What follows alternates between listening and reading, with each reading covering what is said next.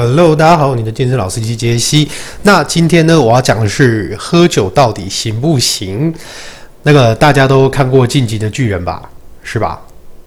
《进击的巨人》那一些就是杂鱼巨人，他们那一种肚子营养不良，就是典型的酒精营养不良身材。《进击的巨人》哦，我觉得你看一下嘛，那些人他们。我说我不是在巨人，我说的是那些防卫队，他们需要的敏捷度啊，然后就是用那个飞绳在那边飞来飞去啊。其实我觉得可以当作是一个你就是去运动的目标。那当然就是功能性的方面，最近因为我又开始在看格斗的电影哈。当然，因为我手受伤嘛，那我也不是一直想要提这件事啊，所以呢，我是怕说如果格斗的时候会不会就是有一些角度不对，然后手指就折断。但是格斗也是一个很有趣的东西，那它除了你要有很强的身体素质，当然还是有一个尾鱼哥嘛，对不对？就是尾鱼度，但其实它打击力很强，肌肉都在里面。但是因为我想要的就是大家可以去看哈，最近网飞哦对，永不退缩，对不对？永不退缩它有2集啦。那里面那个黑人的先生，我当然是会觉得他那个身材对我来说就是蛮理想的，就是也有足够的 shape， 然后也有足够力量，然后还有就是敏捷度。但是那一种身材的话，你的肌肥大，然后再加上因为他们打的是那一种，你知道回合比赛，其实你的心肺真的要很强，因为其实你光打轮胎1分钟，其实你可以试试看，真的很喘。等一下我喝口水。然后其实你真的开始跟人就是对视的时候，就光去抢脖子这件事情，都可以让你就是1分钟就觉得哇，现在到底是怎样？所以，在爆发力，然后还有心肺能量的话，其实我个人会觉得跑楼梯是一个蛮好的方法。当然也要先确定你的小腿还有你其他的地方热身 O 不 OK， 不然的话，像之前冬天我热身没有做好，然后我一跑我就听到小腿啪，我怎么全身都在啪，对不对？就是因为我热身都做得不够，然后一下就是跑太激烈。那你去练这个东西的话，你理想上，如果你今天只是初学，或者是你可能练一阵子了，但是我个人还是会先建议你说，你先把你的身体基本强度。还有你整个体能先练起来，但是我觉得更重要的是，你要一个可以持续去健身房或是运动的习惯。你不一定要去健身房，你也可以去公园，你也可以去干嘛。其实，自身体重在刚开始的时候，它非常的够你用。那弹力带 TRX 我都不会觉得它是不好的方法。其实它自己在家里练的时候，让你热身，其实我觉得它是个非常好的工具。所以呢，今天我们还是来讲一下，就是关于酒的东西哈。其实。酒哈，它对很多人来讲，它是一个休闲娱乐嘛，对不对？那我个人的立场比较偏向是说，当然我绝对不会酗酒，但是基本上，我觉得这也算是一个好处嘛，因为我有气喘，我有时候就是天气不 OK 或是干嘛很容易气喘，所以我喝酒我自然就会去避免那件事情。不过因为现在开始练习以后，我只要注重我的，其实注意我的体重，不要让它超过，基本上都不会有太大的问题。但是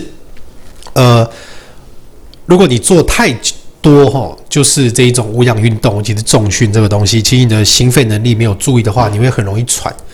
所以有时候就是可能听到我在换气的声音啊，会比较频繁，干嘛？我觉得这就是我最近训练缺失的点。所以再来，我就是要慢慢的把我的有氧的能力找回来。理想上的话啦，其实一开始你的热身啊。当然你可以选择，我们之前有讲过，就是 ballistic， 然后还有就是动态热身跟静态热身，对不对？那一般来讲，如果我们今天做深蹲、卧推这些3项干嘛？我们主要就是以主项，所以就是先以功能性来讲，以同样的动作，然后拿空杠，然后先热身一下，然后再来就是可能深蹲就是先70，但是深蹲这个部分，说真的，70公斤的时候，我会做 ballistic stretch。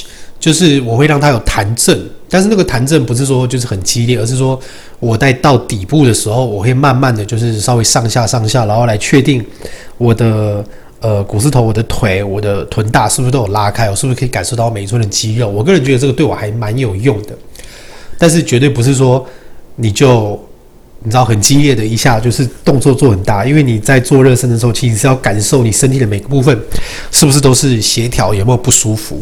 OK。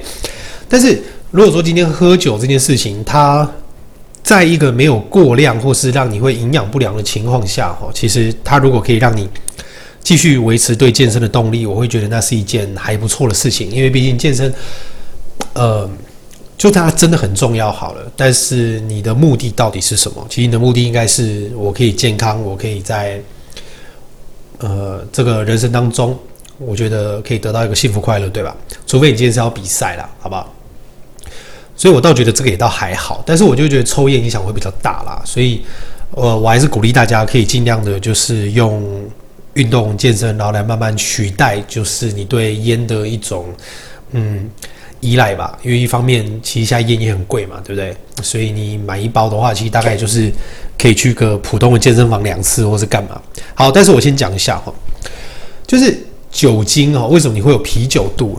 最主要是因为说酒精它会，好，我们先讲，当你蛋白质缺乏的时候，你会怎样？就是非洲小孩那样嘛，对不对？一堆问题，然后到最后可能还会变成脂肪肝，然后肌肉松弛，然后你的淋巴就没有办法排泄废物，然后所以你的肚子就会像进击的巨人那样。